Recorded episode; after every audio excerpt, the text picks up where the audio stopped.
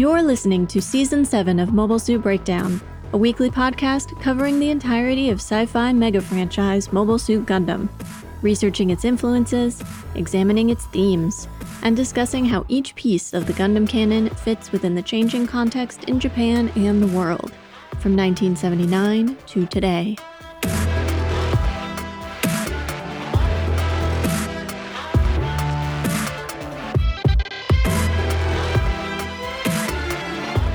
This is episode 7.5, Noblesse Oblige, and we are your hosts. I'm Tom, a lifelong Gundam fan, rethinking my no remakes policy as I imagine all the things that I personally would have done differently with F91's story. And I'm Nina, new to F91, and somehow, even after talking for two hours, I didn't get through all of my notes about this movie. Mobile Suit Breakdown is made possible by the support of 675 patrons and subscribers. That's right, we shot straight past 650 and are so, so close to 700.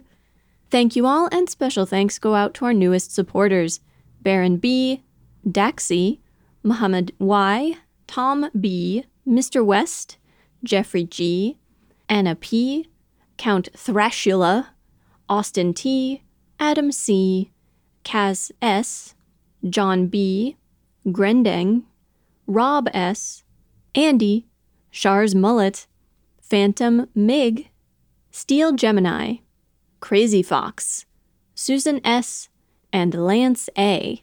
You keep us Genki. Special thanks to our returning patrons. Happy to see you back, even though I know it's the pin you really love. And thanks to those of you who recently increased your pledges.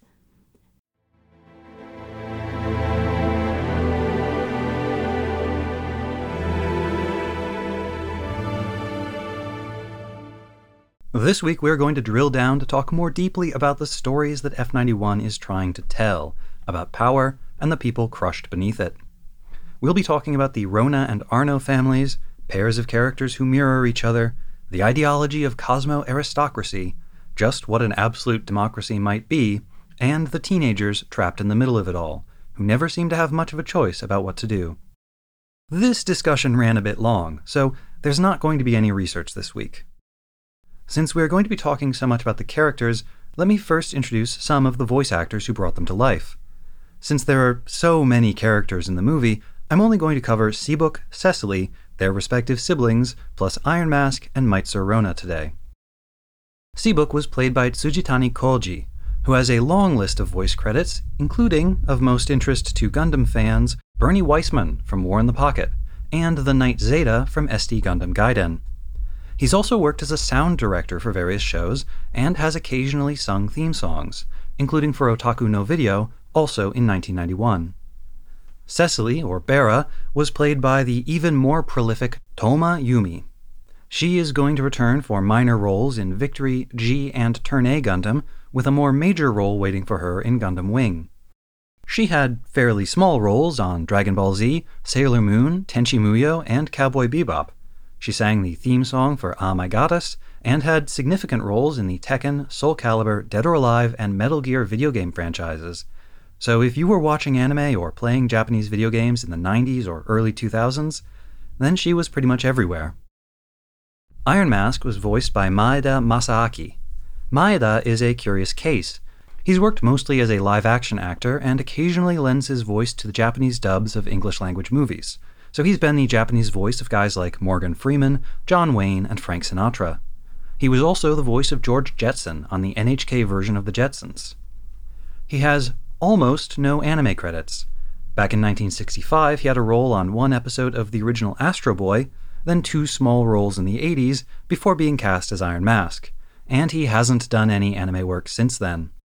Incidentally, his appearance on Astro Boy coincided with Tomino's time on the show, but it was not one of the episodes that Tomino directed.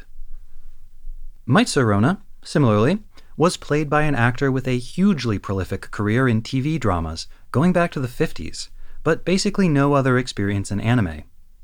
Remarkably, he was born in 1920, made his theatrical debut on stage before World War II, played his latest and presumably last role in 2009, and as of this writing, he is 102 years old and still alive. Reese Arno's voice actress, Ikemoto Sayuri, has only a handful of voice credits. She had bit roles on Zeta Gundam as the medical staff officer who tells Jerid not to try to pick a fight with Camille when he's on crutches. She was also Anu, the little sister of Kapul pilot Taman in Double Zeta. Since at least the mid 2000s, it seems that she has mostly focused on stage acting. Finally, Kusao Takeshi, voice of Doral Rona, has a long list of credits, including plenty of major roles. But the most interesting ones for our purposes are Trunks on Dragon Ball Z and Saionji in Revolutionary Girl Utena. Without any further ado, let's jump directly into our discussion.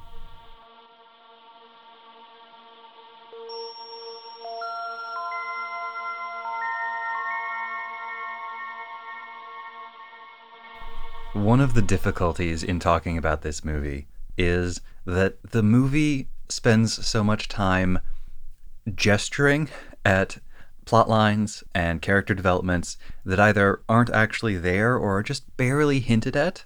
And so it can be hard to focus on what is actually in the movie versus the vast uh, imaginary realm of what might possibly have been in the movie. I was thinking about that a lot with specific characters, and we'll get to them, because my initial reaction to those characters can sometimes be extremely harsh. When I try to give them the benefit of the doubt, it often involves imagining what is happening off screen mm-hmm, during mm-hmm. various intervals. And then I wind up looping back around to, yes, but they never show any of that or even hinted it really in the movie. And so does the movie really justify my spending this time and imaginative energy being like, well, but maybe it's because da da da da da da. And if I were to say, you know, which of the two sort of main characters, Seabook or Cecily, which of them is like really the protagonist of the movie? Whatever answer a person gives to that question is going to be based on what they themselves are projecting onto the movie rather than what's actually in it. Because if you go purely based on what's actually in it, neither of them is really a protagonist in the sense of like neither of them is making decisions that drive the action of the story. And so Oh man, now I uh now I'm wishing I remembered my research piece on alternative story structures better because I know the term protagonist is quite specific and generally applies to particular kinds of stories. So, in different story structures, what do they call the main character if there is one? Do they just call them the main character? Are there other sort of terms involved? So I was going to argue with you about that definition of protagonist, and then I was like, well, strictly speaking, that's right, but it doesn't apply to every kind of story. Well, and there are other definitions of protagonist that a person could use, but my point is more like when we talk about these characters, often we are talking about them from very different positions because each of us is imagining a different movie in our heads. Because the one that was actually there just doesn't give you enough. It has so many gaps in it, and how you choose to fill in those gaps is going to dramatically change your experience of the movie. Tom and I were talking through sort of all the different topics and ideas we wanted to address once we were finally talking about the meat of the movie. And it's really impossible to talk about the characters without also talking about the politics and ideology. Uh, they're so intricately intertwined that you have to talk about them together. Yeah, especially in the Rona family, a character like Meitzer is basically just a mouthpiece for his politics. And that's fine. Some people are like that, especially politicians, and he certainly is one. But it means that there's not a lot of character there outside of what he believes, what ideology he espouses and represents. I agree that there's not very much, but what is there, I find very interesting. Oh, I'm not arguing that with you. but uh, before we really dig into the Ronas, we should briefly address the status quo. What is it exactly that the Ronas are setting themselves up against? What do we learn about the Federation? Very little. But we can fill in a lot of gaps, can't we? Meitzer describes the Federation as an absolute democracy, but doesn't say what that is. And that phrase admits of many possible interpretations from us, the audience. We know that the Federation elites are on Earth, although it seems that they have only recently returned to Earth. Meitzer talks a lot about people returning to Earth, that only the elites have gone back to Earth, all of which suggests that Earth was actually totally or almost totally abandoned for a while there, for some portion of the 30 years between the end of Char's counterattack and the beginning of this movie. The Federation has a stronghold on the moon, that's where the military forces come from. The Federation has a presence here in the frontier colonies, but the frontier colonies also seem to have their own administration. The everyday running of the colonies is still being delegated to the colony corporation. I am a bit curious. You mention a local administration, but are we ever shown explicitly any local government? They at one point refer to and show us the assembly building. Okay. So it exists, but we see no indication of them being involved in what's happening at all. This is more implicit, but at the festival at the beginning of the movie, Dwight, who we know is the son of an official, is wearing a red flower with a white ribbon pinned to his, the lapel of his jacket. Then, during the big Cosmo Babylonia parade later on, we see a bunch of VIPs in the audience who are wearing identical boutonnieres. The Crossbone Vanguard folks don't wear them. Taken together, you could conclude that maybe the red flower with white ribbon is a symbol of Frontier 4 itself, and that the dignitaries at the parade include those local officials who have decided to collaborate with the new boss. Well, the movie makes explicit that the leadership of the Federation has a rather horrifyingly callous indifference to what happens in many of these colonies, uh, to the violence and loss of life that is occurring. There are also a great many somewhat indirect indications of the same. All of these uh, members of the Federation military, for the most part, in uniform, part of the uh, defense of the frontier sides, their behavior is meant to be indicative of the Federation as a whole. And so when the blockade openly and explicitly discusses using children as human shields, when the attempted assassination of the Ronas says the refugee casualties are an acceptable loss of life if they can end the war quickly, when the military is perfectly willing to attack small children if they won't cooperate. Cosmo's constant mistreatment of Seabook and the others, the violence against the kids, the emotional manipulation, the threats, the fact that their own side doesn't even trust them to convey accurate and helpful information. Mm-hmm. Oh, I thought that thing about Crossbone massacring everyone was just a rumor. Um, the fact that there doesn't appear to be any attempt to evacuate Frontier 1 in advance of this supposed massacre. And in the amount of local resentment that already exists for the Federation. That from the get go, from the beginning of the attack, the locals blame the military. Why didn't they know? Why haven't they stopped this? Why aren't they helping more? The comments of people at the rally. It's clear both that the Federation is kind of a horrifying institution in terms of how it treats individuals within it, and that, at least within these frontier colonies, people are aware of that and resent it. I would caution that the people we see at the rally are the kind of people who would show up to a rally for Cosmo Babylonia. And I did notice there are a lot of people in the crowd who don't look totally committed to this, who look very suspicious and uncertain about what's going on. But don't you also think that Cosmo Babylonia is very knowingly taking advantage of what they know are pre existing resentments? Oh, absolutely. I mean, the Federation is presented here as a distant and largely uninterested sovereign whose presence on the colony is principally military, and perhaps it feels like a very light hand when things aren't going wrong, but then when things do start going wrong, the Federation has little regard for the people it's supposed to be protecting.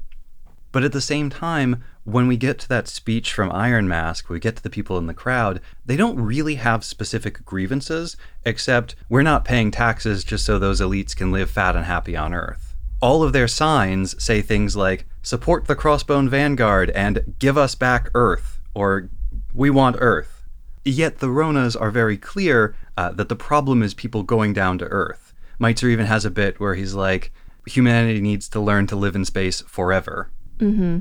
before we move on to the ronas from the federation though i found myself contrasting a couple of unexpected characters which is to say Cosmo, and Roy of Roy's War Museum. Hmm. Because Roy also exercises some pretty severe tactics for his goals, and his goals are selfish. He's worried about what will happen to his museum if the colony is invaded and his funding. And he, you know, destroys stores and destroys an escape route so that people can't run. And he says when he heads into battle, only death awaits those who do not fight. But it never feels as though he's trying to manipulate or browbeat the children. It feels like, as we've commented covering many other Gundam shows, there's this sense that when you're in war, you can never truly be a bystander because you cannot help but have it affect you.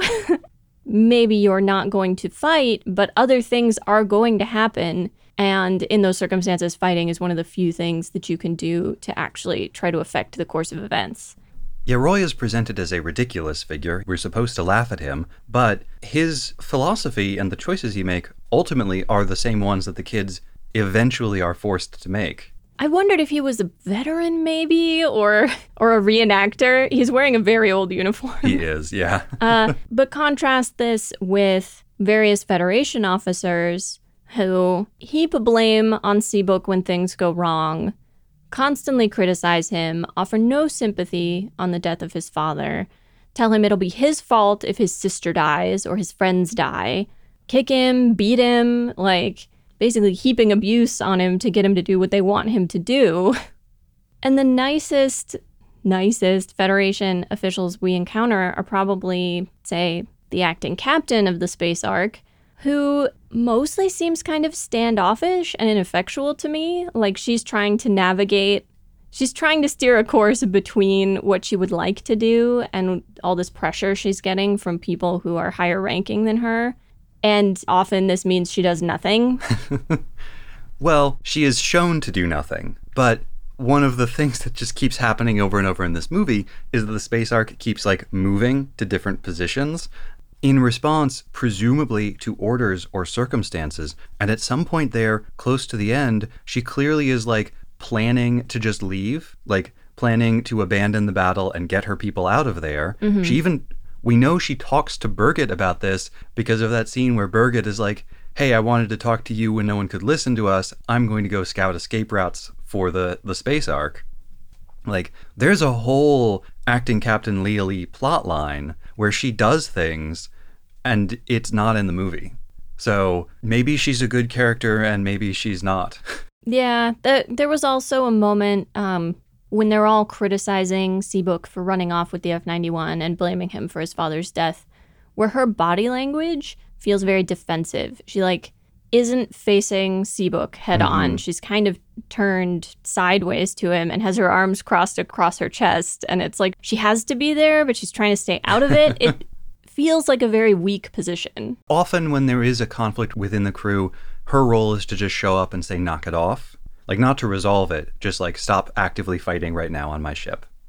But she also has that very tender moment with Seabook's mother that we'll need to come up back to all of this. Um, oh, when Ceci's gun. Ceci? Cecily, sorry. I have her in all my notes as Ceci. I didn't want to write out the extra two letters. Uh, but when her gun doesn't work in the fight with the bugs, are we meant to think that someone aboard the Space Ark sabotaged her on purpose?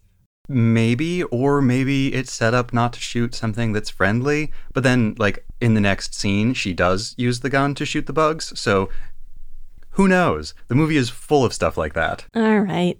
My very first thought was, oh, they sabotaged her. Those. Wouldn't that be a fun plotline that isn't in the movie? I mean, when Seabook is fighting Cecily before he recruits her, one of his hip mounted cannons, one of his VSBRs, overheats, and he starts using the other one. When he then gets really close to the Vigna Ghina and he points his gun directly at the cockpit to hold her at gunpoint, it's the one that overheated. So is he doing that intentionally to like threaten her with a gun he couldn't possibly actually fire? Or did they just forget? Anyway, it's a fun little mystery. The movie is full of those. I could not possibly point them all out. I don't expect you to, but I'm sure some of our listeners are disappointed that you're not going to try. a lot about the Federation is left up to our imaginations, and I think that's because the Federation is the status quo, and it's a status quo based on our status quo. We can just kind of project like our opinions about liberal democratic government onto the Federation, because that's what it is. It's a space future version of that. There are a couple of things in the movie and in the extended movie materials to suggest that despite its many problems, the Federation has actually been doing pretty well ever since Char's counterattack. Um, there's basically been no major fighting in the last 30 years. They've started building colonies again. Uh, the frontier side is all newly built. They hadn't had the wherewithal to do that from before the One Year War until after Char's counterattack. The frontier side looks like a pretty nice place to live. It's like peaceful and prosperous and self sustaining and stable. Like we can see that the Federation has cut spending for their military. They have few new ships. They have only a couple of new mobile suit designs. They're mostly reusing old stock. Speaking of that long period of peace, one more general uh, character note that stood out to me was the behavior of crowds during various parts of the movie.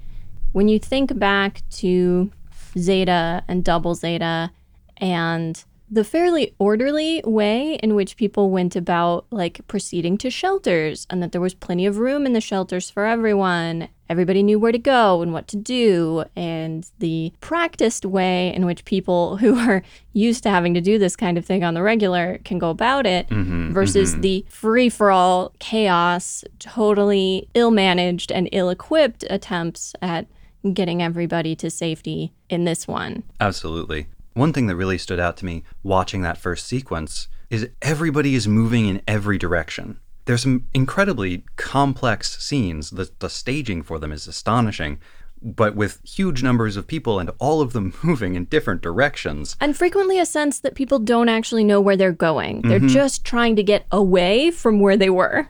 There's one scene in particular I remember. Um, there's a girl on rollerblades skating along the street as people are like running, sort of not even opposite her, but across her path. And she looks like she hasn't even realized what's going on yet. She's just skating by, and suddenly a wave of panicking people runs past her. Well, or the, the traffic on the roads, or the guy who's clambering over cars holding his bicycle because the traffic is so thick he can't even get through on his bike. Mm-hmm. It's striking how unprepared these people are for this. Perhaps it is the very like success of the Federation in the last few decades. Its very stability that has created the material conditions which allows an organization like Cosmo Babylonia to emerge. I found it very curious with Cosmo Babylonia. Uh, they're a very secretive organization. They have many factions. When they first invade Frontier 4, most of the regular population has never heard of them, has no clue who they are. So there's been no advanced propaganda. There has been no effort to sort of preempt the invasion with any kind of like charm offensive or uh, to win people over from the inside yet. But at the same time, they have been colluding with someone. The kids speculate, and a couple of the lines indicate they might be right, that someone involved in the design and construction of the colony was in on it because that's why they would make all these sort of old European looking buildings uh, to give the space the kind of aesthetics, the kind of gravitas that Cosmo Babylonia wants for its future capital. So, in the external materials, Meitzer's brother, Hausery, was a Federation politician. Haha, Haussmann. No, no, Hausery.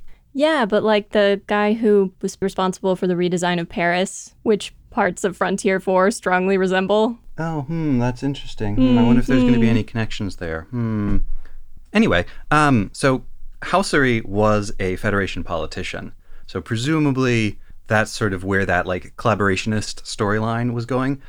And Hausery was like promoting basically the same ideals of Cosmo aristocracy, but in the Federation legislature, uh, and he was assassinated in the process of that. He had a he had a kind of lunatic plan to um, preserve the Earth by disintegrating illegal Earth immigrants with space-based lasers.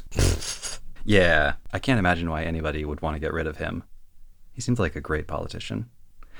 Anyway, um, so I think that's that's where that was going. And while I'm on the subject of the novels and the Earth Federation legislature, there is a clue in there to what I think Meitzer means when he characterizes the Federation as absolute democracy.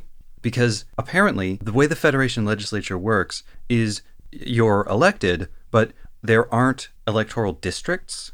Just like everybody in the Federation votes for the members of the legislature.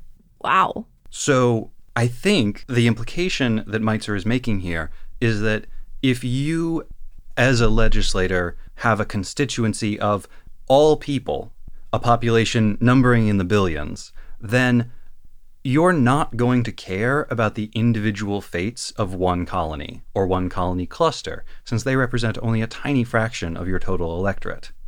To go back to what you were um, foreshadowing with your reference to Haussmann and the uh, occasionally Parisian looking streets of Frontier 4, I mentioned in the prior week's episode that I think what we're seeing here is the beginning of the dissolution of the Federation into a space warring states period.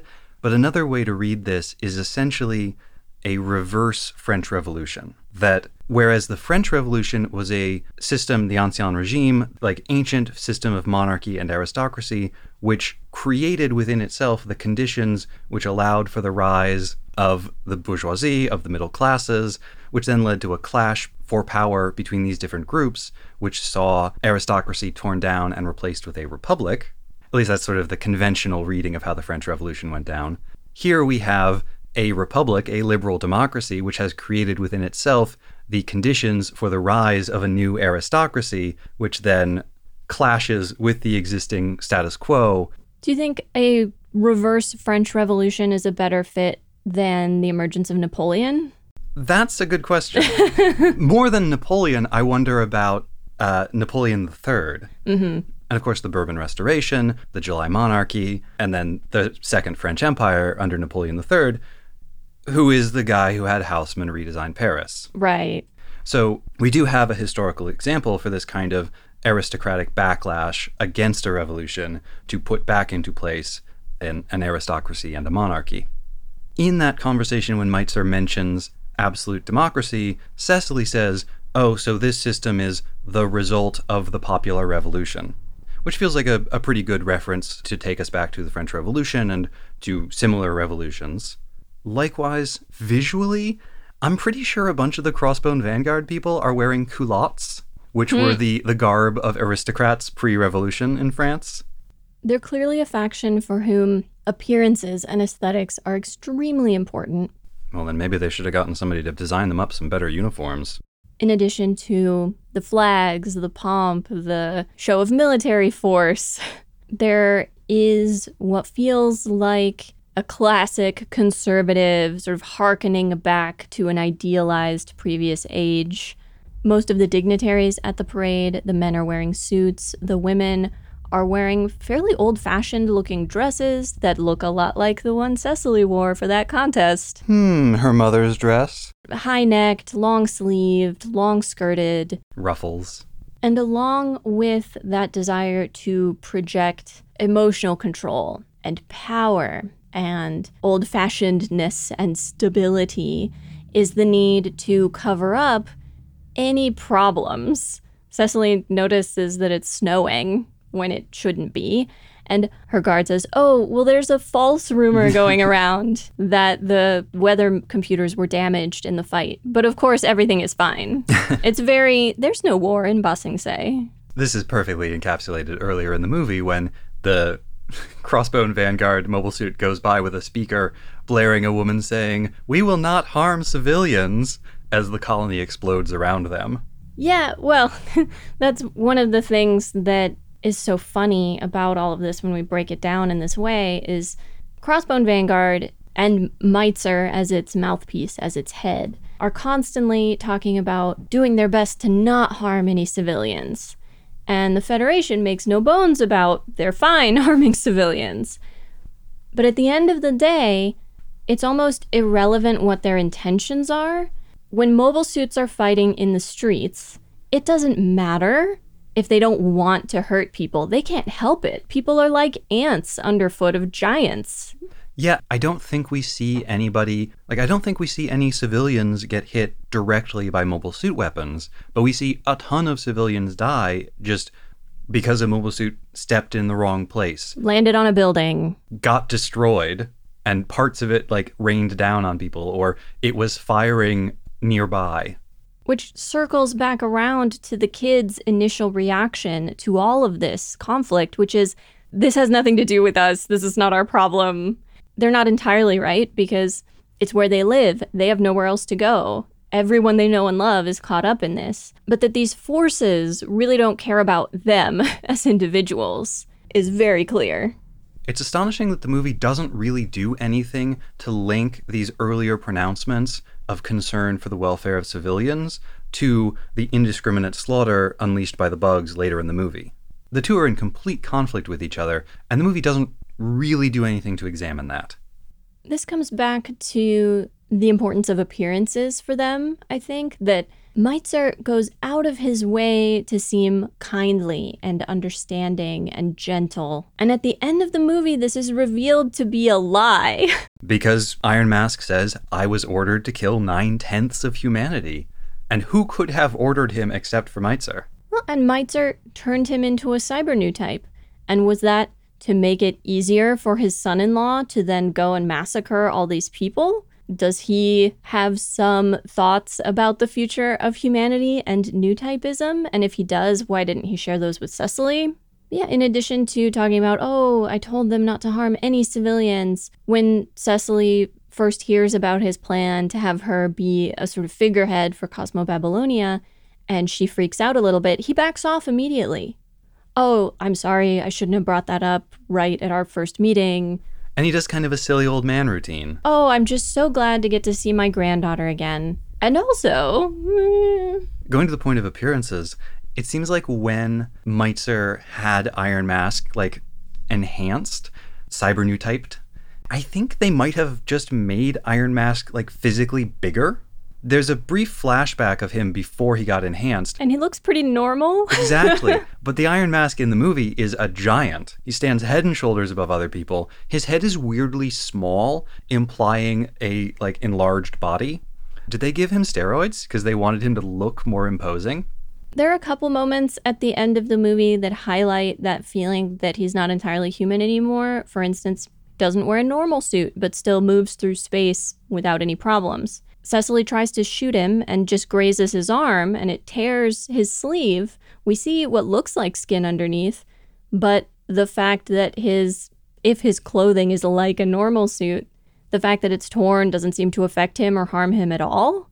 Uh, and that could just be that the movie is getting kind of like metaphorical and weird here at the end. Mm-hmm. Uh, or it could be highlighting again how inhuman Iron Mask has become. When he gets shot with the sniper rifle during the speech, the first shot like bounces off of his helmet, which it's an iron mask. I guess it's bulletproof. Maybe it's made from Gundarium or something. But a lot of people wonder what if they just shot him in the chest? Mm-hmm. And I do wonder, would that have done anything? Is he still flesh enough to actually be harmed by a rifle in that way?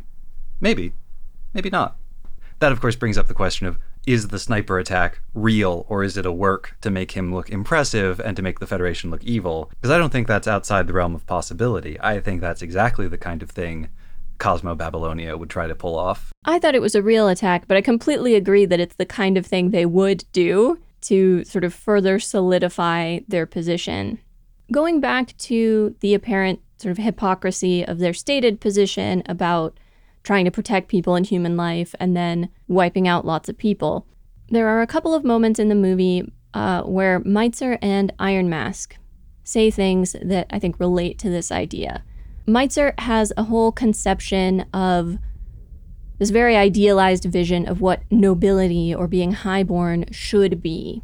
That it involves bravery and taking on risk, and in many ways, being more accountable for your actions than regular people are. And there's a little bit of the whole like job creator, oh, it's your duty to be served by the lowborn, and also incidentally, people having to serve you and you being served and followed in this way reinforces the whole hierarchy that we want to create and preserve. But when Iron Mask unleashes the bugs, he says, This is actually really good. No one needs to feel guilty. Mm-hmm. That in this twisted way, they believe they are doing a good thing because by taking the action that is horrific but that they deem necessary, they believe they are saving other people from having to make this horrible choice. This recalls Char Aznable in Char's counterattack saying, I am prepared to take this great sin on myself. I will take on all the sins of the world. But when Iron Mask is not talking about absolving people of guilt by doing the killing for them, he talks a lot about self denial, about abnegation, about not being ruled by your feelings. Right. There's this equation of sort of logic with superiority or, or sort of unfeelingness with superiority and passions. I believe the subtitles have him describe being governed by their passions as bestial Mm-hmm. and as being what caused the destruction of the earth. And this is an ideology that, that must run through Cosmo Babylonia and the Crossbone Vanguard, because Zabine says something like it too, right before he kills Anna Marie. Well, he describes her as trash for letting her emotions so control her, Exactly. uh, which, uh, Yeah. It's also extremely gendered. Like everyone saying this is a man, and generally they're saying it to women. and the idea that their positions are entirely unemotional is ludicrous. Absolutely. The contradictions are inherent within the movie. This is, for once, I can say that the movie actually shows us this. Um, because Meitzer's attitude of like, with these incredible privileges that we enjoy as nobles come equivalent duties. And he talks about like a noble person must be willing to spill their own blood, must stand their ground, etc., etc. And he does this little pose with his cane like he's holding a rifle. But of course, he is not a soldier and never has been, and the Ronas deny themselves nothing. They live in fancy mansions and wear the best clothes and eat the best food.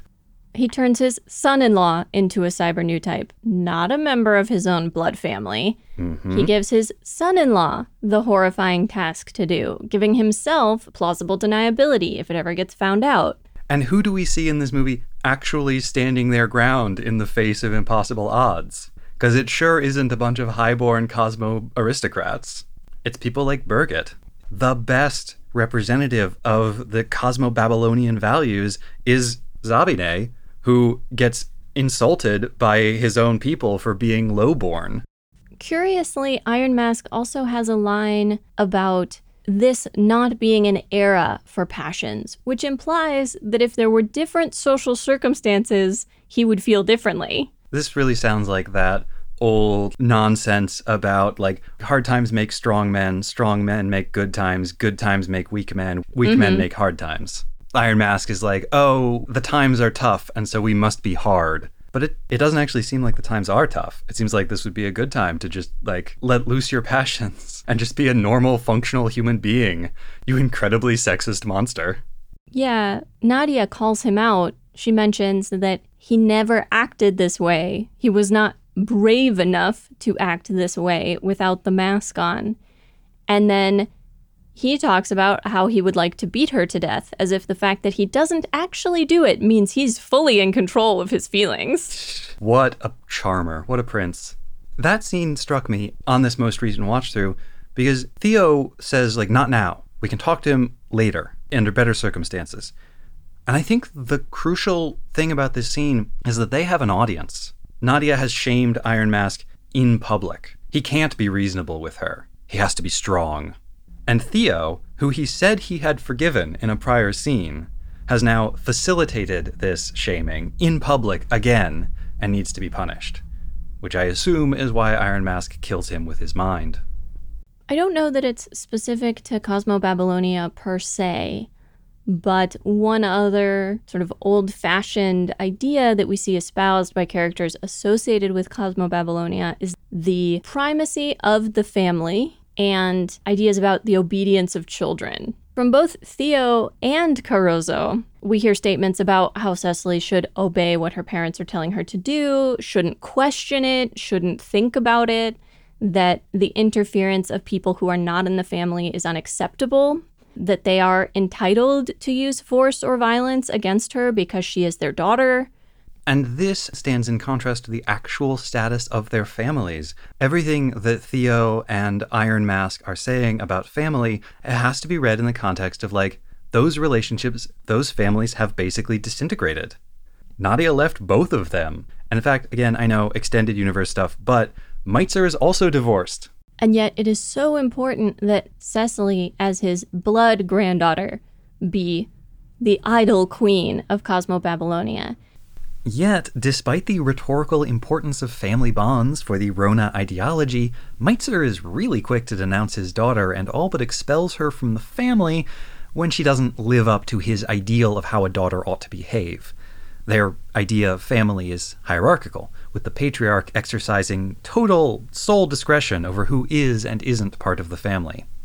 And even on the Federation side, how many times do people suggest that because Seabook's estranged mother designed parts of the F 91, clearly he will have an advantage piloting it over other people. Absolutely. Like, what kind of blood heredity nonsense is this? At another point, when Seabook and Dwight are talking, Dwight is like, maybe we should defect to the, the Babylonian side.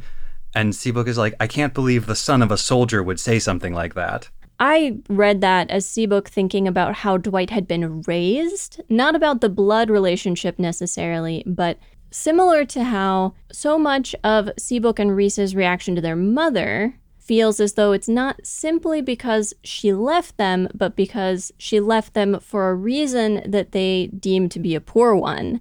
And that this circles back to the kinds of values that their father instilled in them when he was raising them himself he left a very lucrative and more prestigious career because the things he was inventing were being used for weapons that he made what he felt was the necessary ethical, moral choice. And having been raised by a man like that, of course they are harsh judges of Monica's behavior. You ever think about how Seabook is kind of just Camille and Judau combined with all the interesting bits cut out? I hadn't, but there were numerous points in this movie where I was reminded of other Gundam shows and movies. Because Seabook, his dad is like a materials scientist who worked on alloys that were incorporated into mobile suits, and his mom is working as a mobile suit designer. Uh, and Camille, his mom was a materials engineer, and his dad was a mobile suit designer. And then, like Judau, he has the like wise little sister, and also his mom is living on a different colony.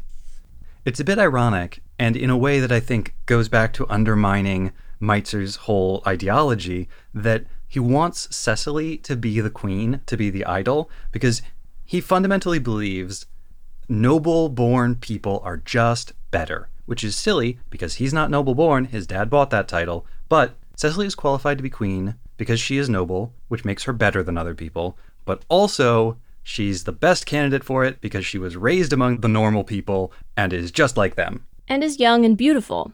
And at no point is he suggesting that she actually hold any power. No. Though Absolutely I, not. I suspect that they would never have a monarch wield much power, that this is an aristocracy, not a monarchy. Mm, hmm Really quick, we were talking about similarities to previous Gundams. There is a bit of a role reversal with uh, Mr. and Mrs. Arno isn't there because Mrs. Arno is the one absent and Mr. Arno is the one raising the kids. And the way he talks about her, about how he loves their mother and loves her work and wanted to support her, didn't want to hold her back and wanted her to be happy, even though he made very different choices from her, he doesn't criticize her to the children. They're hard on her because they're judging by this standard, but he's not hard on her. And it makes me think of Bright and Mirai, and Mirai mm. talking about keeping this idea of Bright alive for her children, even though he's gone. Mm-hmm. I was thinking, as you were saying that, that the element of Seabook being cared for by his dad while his mom is away, that's Amuro stuff. That was Amuro's situation at the beginning of First Gundam. So Seabook really is just like a pastiche of previous Gundam protagonists. In the opening, Dorothy is freaking out over a kid she finds dead in the street who I thought looked an awful lot like Al. Mm. And there are numerous times when uh, one of the bridge crew, a young woman with sort of short curly hair, particularly when she's sleeping on the bridge, they've set up like a bed on the floor for her, looks like Amuro, looks like First Gundam Amuro. That's Manuela. Manuela, thank you. A lot of people have pointed out she looks a lot like Izumi Noa from Patlabor. Okay. Uh, and then, of course, at the very end, the space boat going out to where Seabook is feels a lot like the end of First Gundam, with the small escape ship full of crew from the White Base going to find Amuro. Yeah. I also remember thinking that Minmi, the medic aboard the Space Ark, looked a lot like Camille, maybe like a Camille Fa hybrid. Mm, yeah. As everyone says, Doral Rona looks just like Garma. Well, since I guess we're doing this now, uh, Zabine Sharu.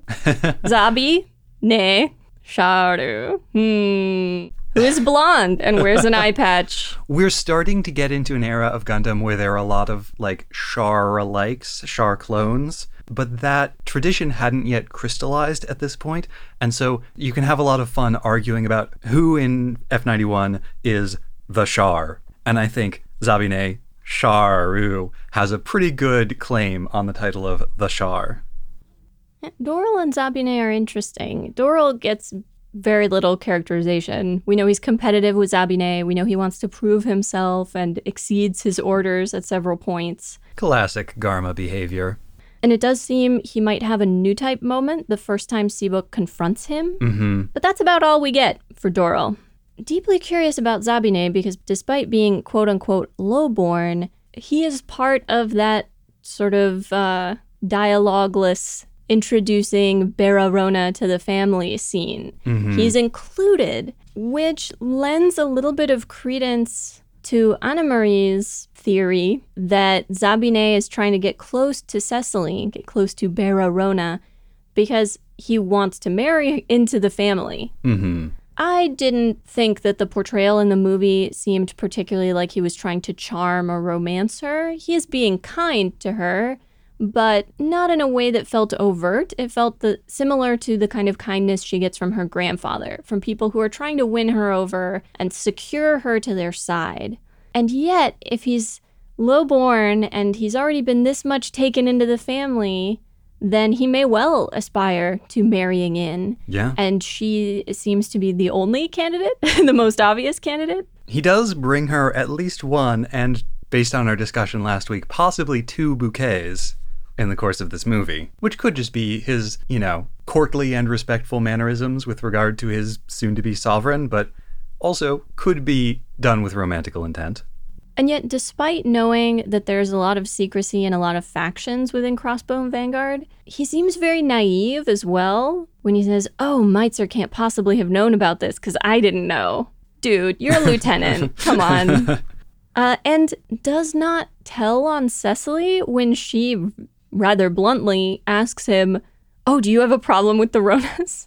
A person could interpret her tone differently, but I thought she seemed pretty excited by the prospect of somebody having a problem with her family. Uh, but there's no indication that he tries to use that against her. Yeah. Interpreting that scene is difficult because it's not clear at what point in the movie Cecily starts planning to abandon the Ronas. Could it have already happened at that point? Is she looking for allies who might also have problems with the Ronas? Maybe. Could it have happened much later? Could it happen, in fact, in the moment that she and Seabook's mobile suits come together? It could literally happen that late, and it would still make sense with what the movie shows us. I've already talked about Nadia and how intrigued I am by her background and her story, so I won't rehash that. But I had a couple of new thoughts going over my notes again. One of them being that while she did leave her family, she didn't really give up everything about her life with them. Not just that she kept the dress or kept the earrings, but think about the life she and Theo were living in this very old fashioned, cute little bakery in an apartment that is decorated and designed in a very old fashioned way. There's a painted portrait of her on the wall. Clearly, certain aspects of that life were not completely gone for her. And that lifestyle, those aesthetic choices, might be very common on Frontier 4. We know they talk about it being built in a classical style, but they're clearly not universal because we see the Arno household, which is very modern, very sci fi futurist, and we get a direct contrast where they pick up a snapshot of their mom in a glass 4x6 frame on the table and not like a beautifully painted portrait. In a super ornate frame. Probably guilt, yeah. Similarly, who was Theo when he ran off with Nadia? Was he always this sort of selfish, scheming man that we're presented with in the movie? At least at the beginning of the movie. Or is that something he became over time? Did he get disillusioned of life outside the sphere of the Ronas and decide he wanted back in? The guy who gives like a cackling, evil, maniacal villain laugh after Cecily is captured by the Ronas and the guy who sneaks Nadia into the palace seem like completely different characters. They do. And the guy who Cecily thinks of as her kind of foolish, kind of pathetic stepfather who still holds a torch for her mother even after being abandoned, versus the man who treats her with incredible coldness when he sees her again. Lady Bera, you know, it's as if he didn't spend the last 10 years raising her. Clearly a pretty complicated man, but we don't see much more than the cackling. This gets us to one of the movie's biggest problems at a very fundamental level. Seabook and Cecily are clearly meant to be the main characters, meant to be the protagonists. Seabook is probably meant to be more the main character than Cecily, which is unfortunate because Cecily has the more interesting story. But the real problem is that neither of them ever make any decisions. They don't take action of their own volition. They are almost entirely reactive to things that are happening around them. Seabook mm, like makes the decision to sneak into Frontier 4 and that could be really interesting and establish him as a character who acts independently except that they don't show any of those parts. They just skip ahead to the part where he's reacting to stuff. Likewise cecily never like thinks about her situation and makes a plan and does anything. Her most revealing moment is when her grandfather asks oh why didn't you evacuate when they were trying to blow up the palace? And she says oh well i thought it would be pointless so i didn't do anything My initial reaction to Cecily was pretty strongly negative because of that. I believe I talked about that in our little reaction, like watch along. that bonus episode Yeah, because her overwhelming passivity feels really contemptible. but it's easy to be hard on her. Uh, a lot of us go with the flow in our lives. A lot of us take the path of least resistance or the path that's laid out in front of us. And those of us who leave that path, it's typically because of connections to other people who help us do that. mm-hmm. And so her isolation makes it even harder for her to take any kind of decisive action. when she meets up with Seabook again in their mobile suits, and he's like, You're piloting a mobile suit for the Crossbone Vanguard? And she's like, Look, it just happened, okay? Things just happened and I wound up here. I've really felt that. Like, yeah, girl, that's how life feels for me too. Only I'm not the main character of an action movie. I can't help but wonder if this is a comment on the part of the writers on like kids today because Cecily's mother made a different choice. She has an example directly in front of her That's of someone who who did just leave. Hit the bricks. That's the you thing. can just leave. all the parents have agency. The people in this movie who do stuff, who face challenges and choices and and like choose of their own volition to do things are all the parents who only exist at the margins of the movie. Iron Mask, Leslie Arno, Monica Arno, Nadia, Theo, they have difficult choices and make them. They drive the action. And we know that Cecily's not a coward. She runs toward an explosion to save a baby. She runs God, toward what a an good ex- sequence. she runs toward an explosion when she first encounters her father. She's going towards the fighting instead of away from it with her friends, which is part of why her reaction once she's in the bosom of her family is so confusing. And I wish we had seen more of the pressure imposed on her, more of the isolation. Like, how is she spending her time while all of this is going down? Because if there were a stronger sense of her being ground down by this, a stronger sense of her being a captive, it would be easier to understand why she doesn't try harder to get away. Plus, there's that whole scene where Seabook breaks into the palace and finds her, and she tells him it's too late. What is that? Right? You know, she conveys that she's feeling trapped, okay. She says she can't commit suicide. That is not elaborated upon. We don't know if that's religious. We don't know if there's some other reason why she feels that way, but she cannot kill herself. the possibility of her killing herself is mentioned twice in the movie, which is not quite enough to definitely be a thing, but seems like there's some idea there. The movie gestures towards it magnanimously. Go, find meaning yourselves. And she cuts her hair, which is an act of agency, and which I assume is meant as a stalling tactic. But stalling for what? Because if it is already too late, then what's the point of stalling? Previously, when I've watched the movie, I have also thought she was stalling in that moment, that it was kind of a Penelope weaving and unweaving the tapestry in order to give herself more time to not have to deal with the suitors. But on the most recent watch, I I don't think that she is, because otherwise I can't understand why she would react to Seabook the way she does when he arrives. Right. Because if she's just stalling to find an opportunity to get away, it's right there. He just came through the window. Go. Whereas if it really is a demonstration of her resolve to become a member of this family wholeheartedly, then the fact that she has made it by the time he gets there would make it too late. It's like, Exactly. no, I've already made a decision. So that I think confirms in my mind that at that point she has decided to join to join the family business.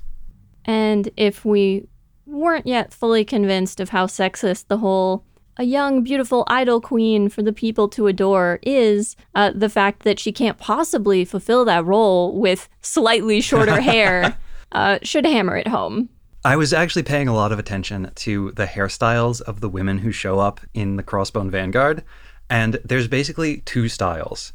They can have it close cropped if they're a guard, um, but all the serving women wear the same style of long hair tied up in a very modest bun. There is a politics of hair at work here. Not surprising. And there are things about Cecily that kind of hint that she's fallen under the sway of this idealized vision that her grandfather has presented her with. From the beginning, we know she's snobbish. Uh, Seabook is dragging her off, and she's like, You're just some engineering student. You don't have the right to take liberties with me. I've seen it suggested that Seabook may be in a like a technical college instead of like a liberal arts four year elite institution. Right. So there's a class element. So she's being snobbish with him. And she has a she has a manner that is very like She's already a bit stoic. She does not get as emotional as her friends do in the the es- initial escape scene. yeah, she fits into that anime uh, character type of like the princess character who has the like the aristocratic bearing. She goes extremely cold with her mother when her mother does arrive and tries to convince her she doesn't have to do this and she can go away. And I feel a bit bad for Nadia because while we can kind of extrapolate what the explanation would be for Nadia's behavior, Nadia doesn't have it plotted out and propagandized in the same way that Meitzer does, and so she can't lay out arguments and convince her daughter. All she has is her emotion. And all her daughter sees is, oh, you're this slave to your emotions who's constantly running from her responsibilities, and I don't respect that, including me, a responsibility that you abandoned 10 years ago. and have never adequately explained to me why you did that. And Cecily doesn't say that she still resents her mother for that, but the movie has all of these oppositional pairs that you can use to compare different characters. Nadia is opposed and paralleled by Monica, Seabook's mother, and we know from what Seabook and Reese say about Monica how much they resent the abandonment. So we can assume that Cecily likewise does so. Even if, in classic Rona family fashion, she doesn't express those feelings or even allow herself to acknowledge them, but just stuffs them deep inside so that they can continue to fester. And that passivity that you noticed, that sense that these young people make few decisions and tend to go with the flow of what's happening around them, hints that they're young people without aspirations or direction. And to a young person with no direction, a young person of that late high school or early college age who has no idea what her future is going to be, has no dreams or plans for what she wants it to be. Having someone roll up and say, ah, you are going to become like a role model for people. You are going to be an icon. You are going to help reform society could be a very seductive offer. I assume a lot of what we're talking about here with Cecily's motivations are artifacts of that original version of the story where by the end of the first core, the end of this movie, Cecily was still going to be with the Ronas, with Cosmo Babylonia, and still be opposed to Seabook. And I think in my idealized version of this movie, if I were to rewrite it just exactly as I wanted, I would have Cecily stay on that side. I think the whole thing where she defects over to the space ark and there's some like tension there with the crew of the space ark. They blame her for everything the Ronas have done. I think all of that ultimately weakens the movie and Cecily's character arc. It's another go with the flow moment, right? Oh, I've been captured. Oh, okay, I guess I'm switching sides then. The one moment when Seabook and Cecily actually make a decision to go and do something, well, First, they decide to go fight the bugs in the colony when the space ark is leaving for reasons that are never explained. Yeah. like, why did they go and do that? Uh, I can imagine some good reasons for them to do it, but the movie doesn't even acknowledge that a decision has been made, and so there is no opportunity to give the characters agency there. But while they're fighting the bugs, Seabook and Cecily have a moment together and they say, all of this is Iron Mask's fault, and you and me, we're going to go kill him. And then they do. They finally have a goal, they finally have a motivation, and they go and take action to accomplish it. They did it, folks. It only took them two hours to get there, but they did it. There's even a there's even a line when Seabook is talking to his mother when he's like, let's worry about why we're doing things after we've done them. Let's worry about my character motivations after the movie is over, mother. Mm, I I interpreted that scene more as let's try to sort out our strongly negative and complicated relationships with each other after this is over. Sure. But I think what he says is like, let's worry about why Cecily and I are piloting mobile suits mm. after the fighting. Uh huh. Cecily does have a curious moment of insight where she mentions that the Rafflesia feels to her like a bug. It is like one of the bugs. Mm-hmm. And the ends of the tentacles have serrations just like the bugs did. Mm-hmm. And they're the creations of or for the same man, and they're meant to serve the same purpose, exterminating lots and lots of people. Mm-hmm. Zabine makes the same connection. Zabine says things about the Rafflesia that really apply to the bugs. When one of his wingmen suggests that they destroy the space ark even though it's full of refugees. He's like, "Oh, are you just going to behave like the Rafflesia or the bugs?" And when he decides to kill Gillet, it's not the bugs he's complaining about, it's the Rafflesia. So there's a connection between the two of them. Originally, when I watched this, and this isn't this isn't actually supported in the text, but I, I got the idea somehow that the Rafflesia and Iron Mask were directly controlling the bugs that he was doing it with his cyber new type powers. I don't think that's actually what's happening. But I think I can be forgiven for making that assumption.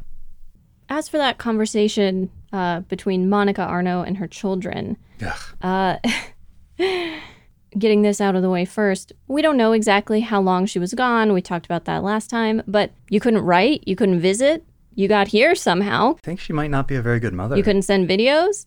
And then her desire to justify herself and the way she keeps making excuses for her behavior. And when she's like, Reese, tell me what I can do to make it better. Hey, small child, you tell me, an adult, how to fix this situation I created.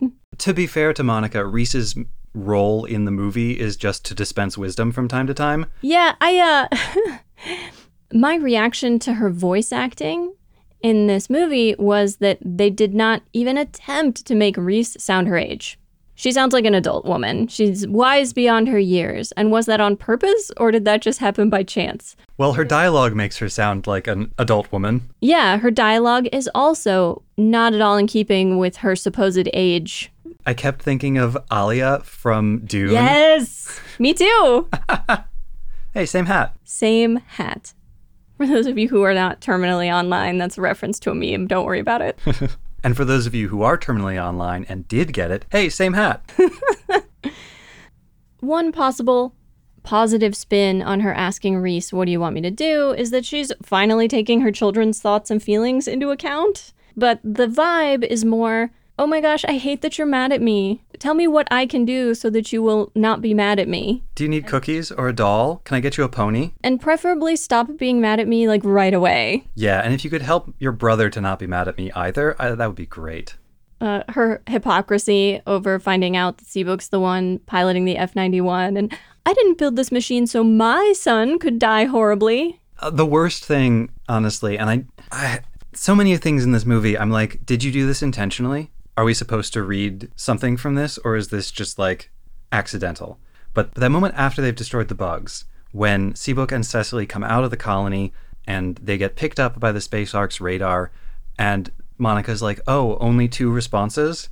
And the captain is like, yes, no reading from Birgit's mobile suit. And Monica's like, hmm. But my mobile suit flies so good, doesn't it?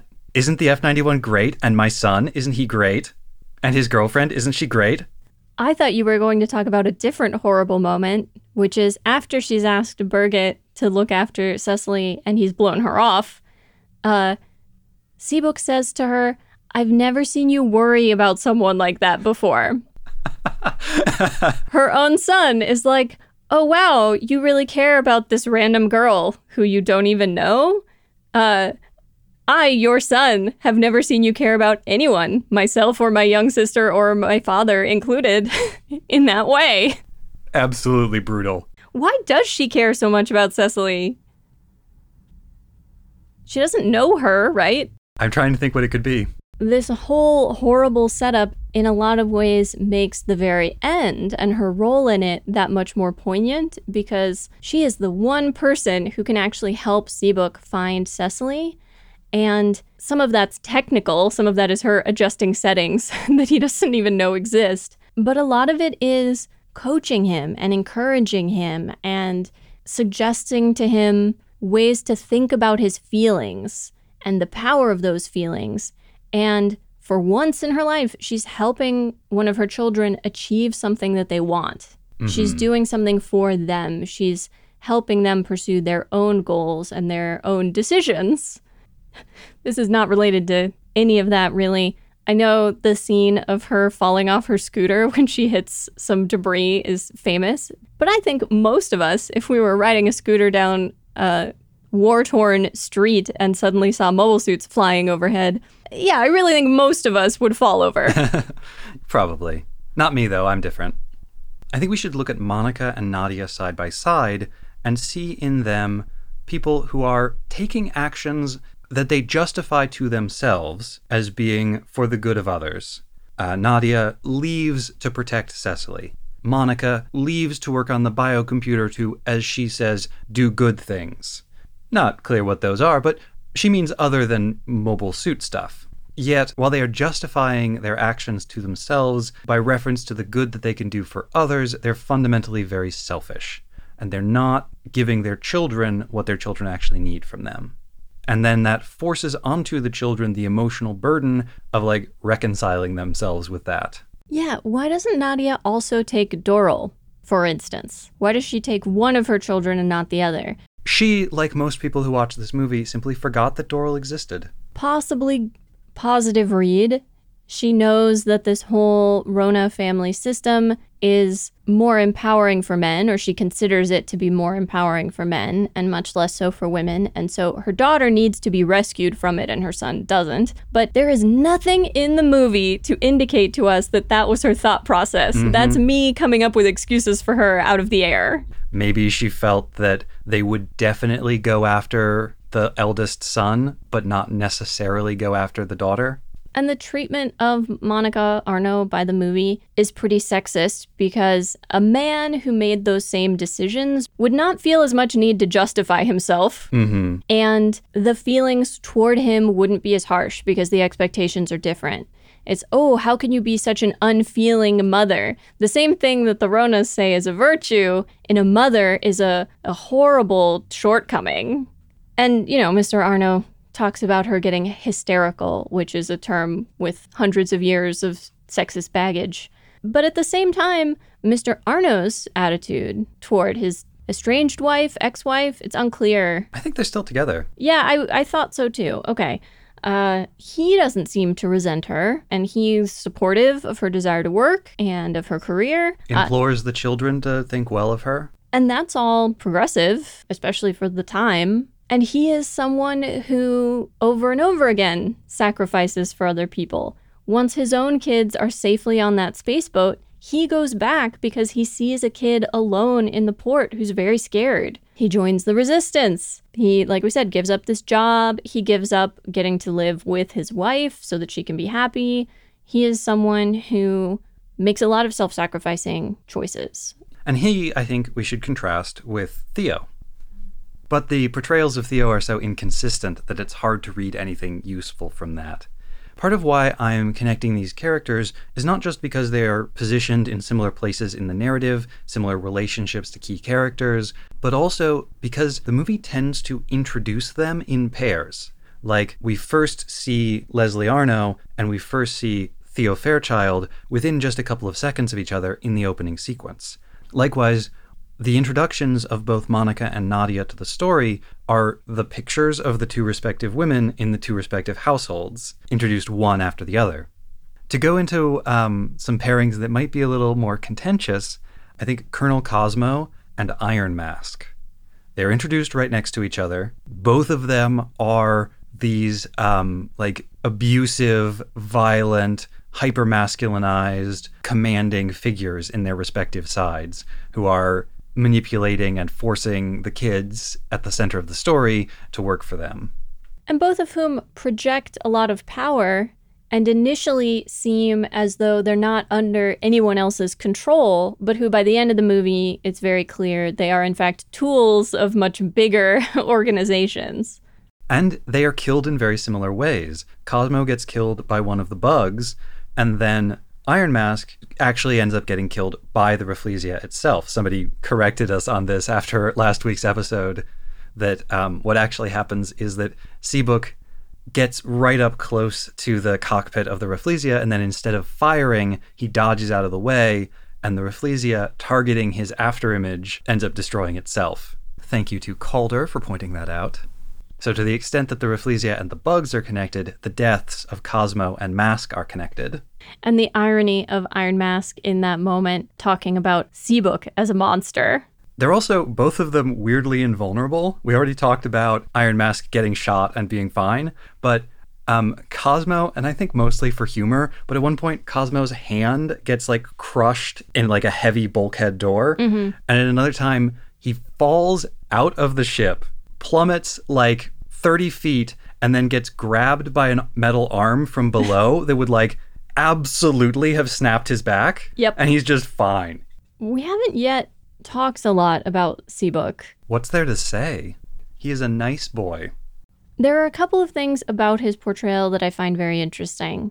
To start with, he makes a horrible first impression because the first thing he's doing is physically dragging a girl someplace she doesn't want to be into a contest he's entered her into without her permission or knowledge so that he can win a bet. I think in the novel he even like unintentionally uses his subconscious new type powers to get the crowd to vote for her. So, you know, just a really awful first impression. It doesn't get that much better when the running starts because there, there's a bit um he's like he's running down a slope and there's a little kid, like a little kid there, and he's like, "Get down!" and he just shoves the kid into the floor. Well, he he initially is is helping the kid in a more gentle way, but it's true. He violently pushes the kid out of the way of harm, though, and I found this really interesting because, uh, more so than previous Gundam that we've watched, I think the characters in this show who are looking after small children, they care about the small children but they're not caretakers. they do not have experience with this. They are not motherly or fatherly per se. They're doing their best, but they are a bit rough and clumsy about this.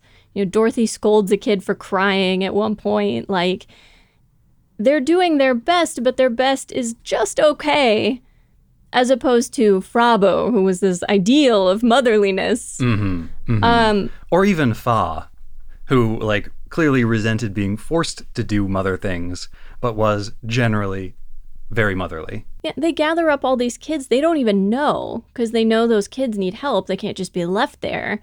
But they're not very good at this. Similarly, the shots of Seabook struggling to pilot the gun tank, tank mobile suit. It's a kind of gun tank. Uh, they show both his hands and feet on the controls, and that he kind of fumbles with both of them. Mm-hmm. Sorry, I'm still hung up on him shoving that kid. Okay. because I think I think this is an animation failure more than anything else. But they don't actually then have any like threat appear that would justify it. A mobile suit flies past them pretty low, but neither Seabook nor any of the other adults in that same shot take cover. And immediately afterward, Seabook like stands up and just runs off. He doesn't look at the kid or help the kid back up or anything like that. It's one of those bits where I don't think it was supposed to make Seabook look as bad as it does, but it looks so bad. He tries to intervene when Theo is threatening Cecily and trying to drag her off by force. Unfortunately, a lot of Seabook's dialogue is really clumsy. It's a lot of like, say the quiet part loud, just state these positions. And he says something about how, you know, even within a family, the way Theo is treating Cecily is not acceptable. It's not okay. Uh, you know, later, he has his line about how it's wrong to take power by force that he just mutters to himself walking through the crowd at the rally. Mm-hmm. Early on, he is continually objecting to being called a new type. It's unclear why exactly, but it, it bugs him. He does look after Reese and try to protect her, even though he can't really under the circumstances. This is arguably a Seabook thing. Uh, it really has to do with the F 91. But did you notice that there's this contrast between Iron Mask, who needs the mask in order to take this decisive action, and Seabook slash the F 91, where the mask of the mobile suit pulls away before he does that final, like, dart in, dart out, so that the Rafflesia is destroyed. Oh. So, what is happening when the F 91 opens its mask like that? Um, is basically it's venting an enormous amount of heat because it's moving so fast. And um, that's like venting your feelings. It opens its mask and it screams its feelings into the void. And that's his strength. Which is in stark contrast to Seabook himself, who is for the most part pretty staid as a character. He doesn't have those real like flashes of emotion that you got with a Camille or a Judau. Yeah, really just that one scene after his father has died where he goes into his room by himself. Mm-hmm. I also find it deeply ironic that one of his few decisive moments, the one you talked about him and Cecily having, this realization that Iron Mask is the key to all of this and they have to get rid of him. Because I think they fall into the trap that a lot of people fall into of wanting to be able to handle these situations by dealing with one person. Clearly, all the cruelty and evil of Crossbone Vanguard hinges on this one person, and if we get rid of him, everything will be better. They're definitely wrong. The movie knows they're wrong. This is probably partly to give the movie a climactic finish, to make the ending meaningful in some way. It absolutely makes sense to their characters, and narratively, it sets up that ending where first they think, ah, yes, we've done it. And then instead, you see these massive fleets flying off in the distance, and oh, there's still so much left to deal with. the beginning. While this was a positive step, there's still so much left to do. And I know coming out of this, the staff thought they were going to make a show. I don't know if by the end of making this movie they still wanted to, but there were still plans that this was going to be essentially the pilot for a show. A lot of the movie's incoherence, a lot of its loose threads, a lot of its um, pointless characters would make more sense in a series where they need to be introduced early, but then um, can sort of disappear for a while and come back for their own dedicated segments. But in the movie itself, there's so much duplication and so many roles that could easily be combined. I guess the most obvious one to me is Doral and Zabine should just be one character. We don't need Sam and Ozma and Arthur and Dwight to be the like buddies brigade. It could just be Dwight and a combination of the other ones. And we learned so little about them. I mean, Dwight probably gets the most characterization. He's clearly very privileged, very charming. He's the MC at the contest in the beginning. Uh, his father's in the military, which means he has access to inside information. Oh, yeah, no corruption in the Federation whatsoever, I'm sure. uh, The movie briefly gestures at the possibility of a Seabook Dwight Cecily love triangle. right, but the only setup for that is Seabook accusing Dwight of thinking of leaving the Federation because he misses Cecily. And Dwight is very insistent about getting Cecily up on the stage for the beauty pageant. Um, and also that the like this is just how stories work. The setup of the like aristocratic princess girl and the more posh suitor and the more like working class suitor. It's like that song Two Princes. It's possible that his uh, practicality, if you want to call it that, his malleability, his willingness to switch sides if it'll keep him alive, is meant to be a nod at his privileged position. But that's unclear. There's not enough time spent on it to to know if they mean for those things to be connected. Mm-hmm. What is he doing for most of this movie? The fact that we don't know is, I think, kind of damning. Like, does he matter or doesn't he? He's mostly been playing Parcheesi. In First Gundam and to some degree in Zeta and Double Zeta 2, even really kind of fringe members of the crew, we had a clear sense of what their role was. And we completely lose that in this movie. Or there's no effort made to do it. I don't know. Yeah.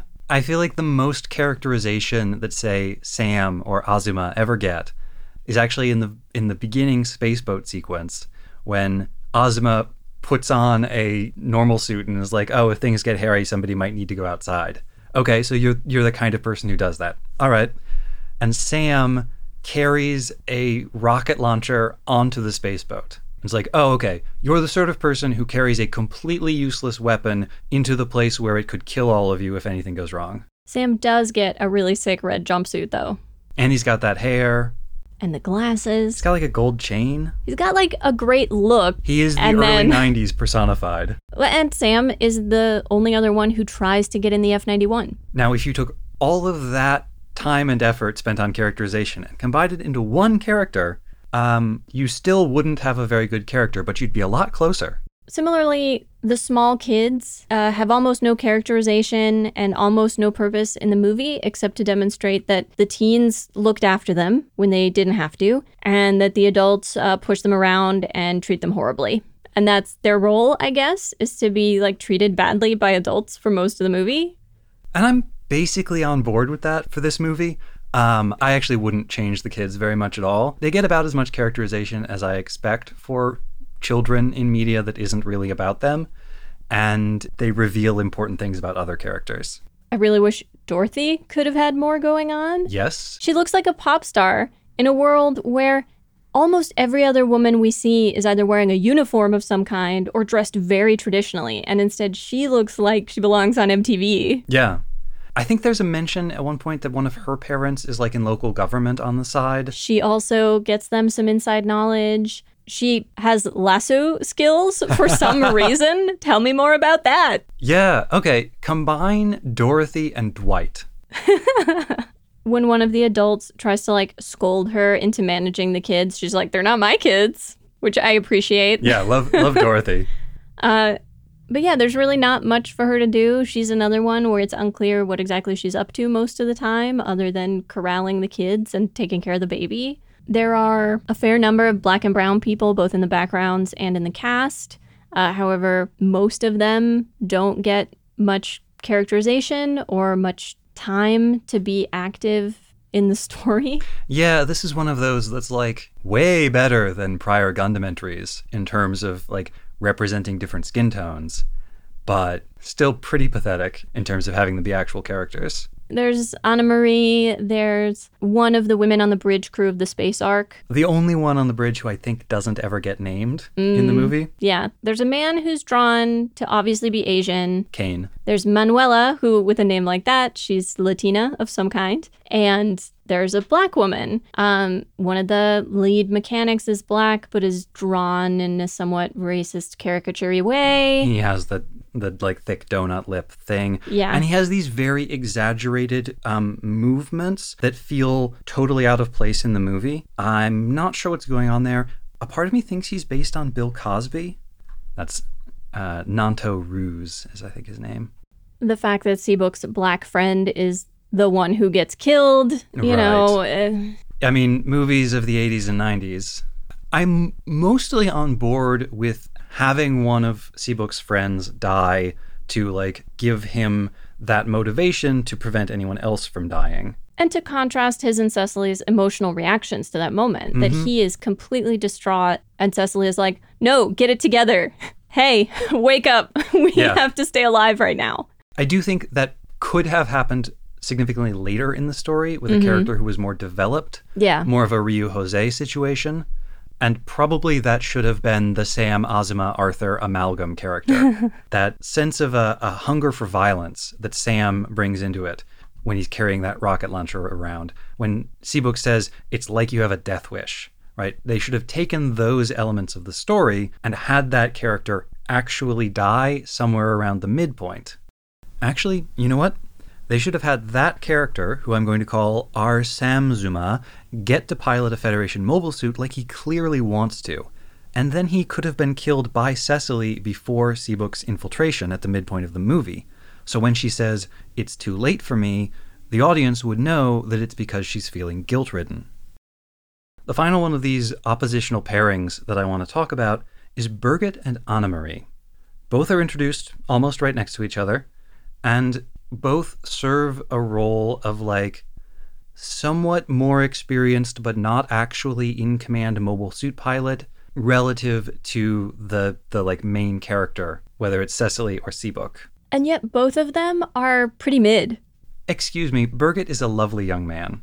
Oh, I I don't mean uh their personalities or the other stuff per se. I was thinking specifically as mobile suit pilots. Hmm.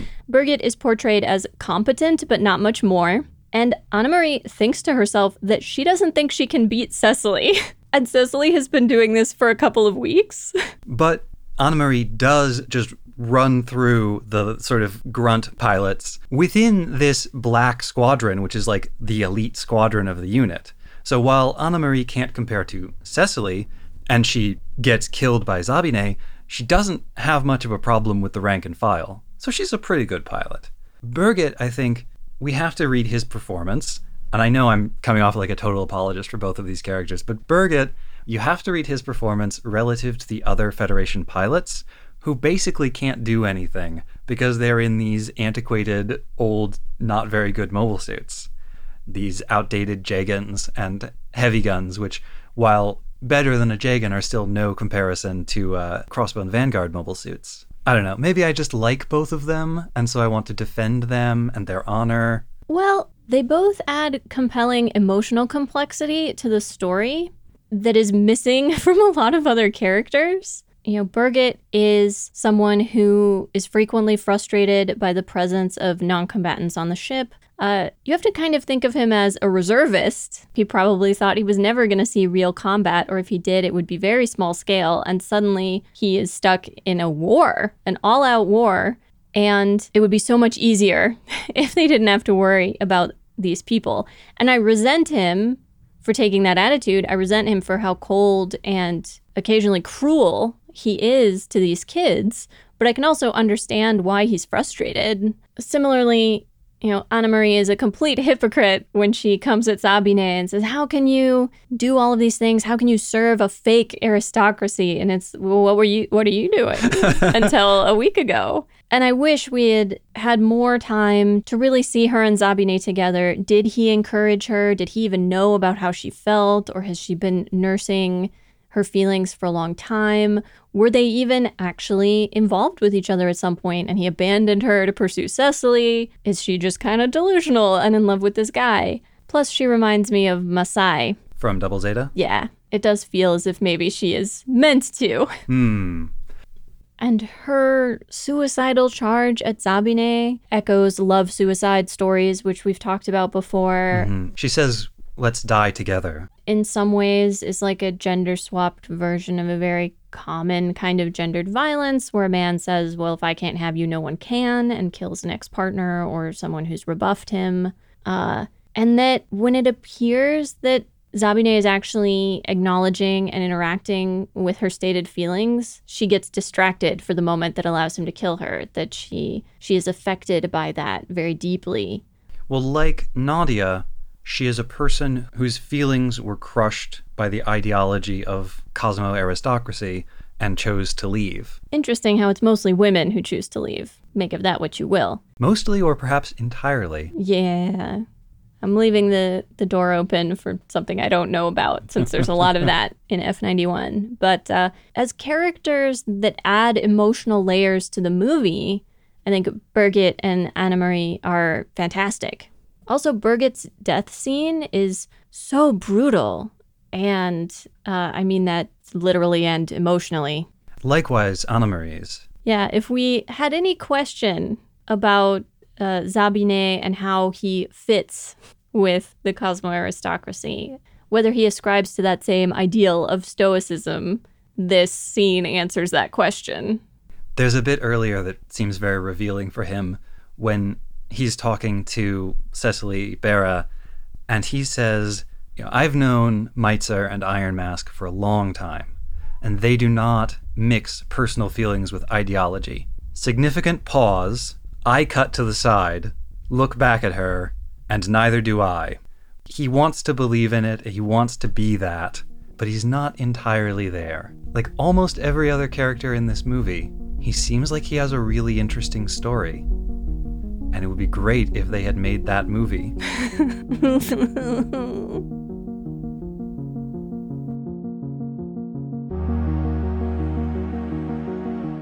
Next time, not next week, but the week after, on episode 7.6 Unfulfilled Potential, we continue our research and discussion of Gundam F91 and legitimate grievances and cool aesthetics. You'd think by now they'd make child sized normal suits. It belongs in a museum! Cowgirl boots, lassos, real Western vibes. Baby on board. Manuel, relay instructions. They're just little guys. And we're all trying to find the person responsible. This is only the beginning.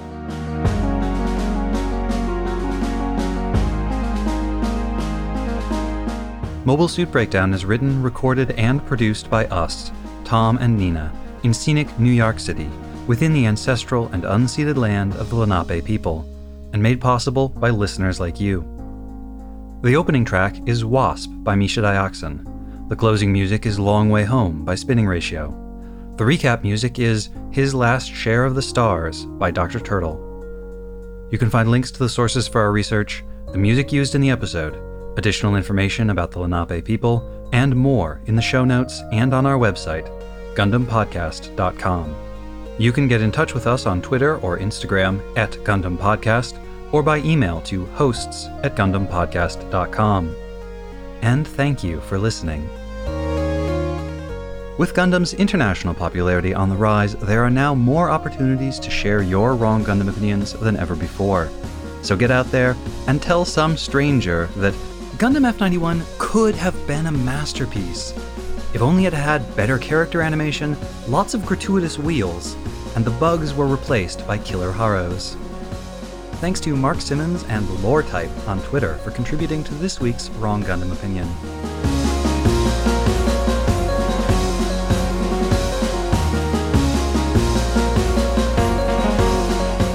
Do you have any special requests?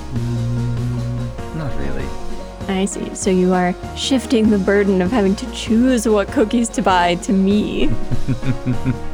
Like the main characters in this film, I will make no decisions and just let oh. things happen to me. Oh.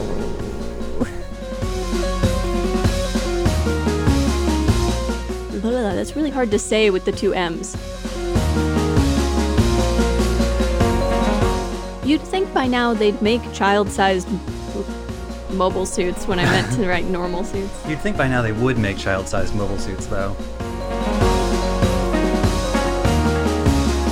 Sorry, Cecily. Cecily.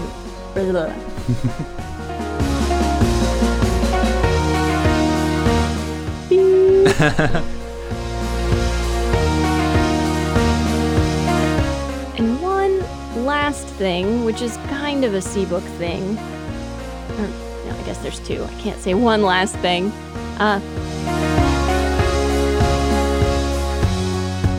If ever there was a character whose character design screamed, like, this is an interesting person, and whose actual role in the plot. I've lost the thread of this comparison. Um, was she, uh, yeah, So all I have left to talk about is the religion stuff, um, but I'm not quite sure how to transition. Um, maybe cut the religion because we're coming up on two hours now. Oh, okay. Um, I think this might be an episode with no research piece in it.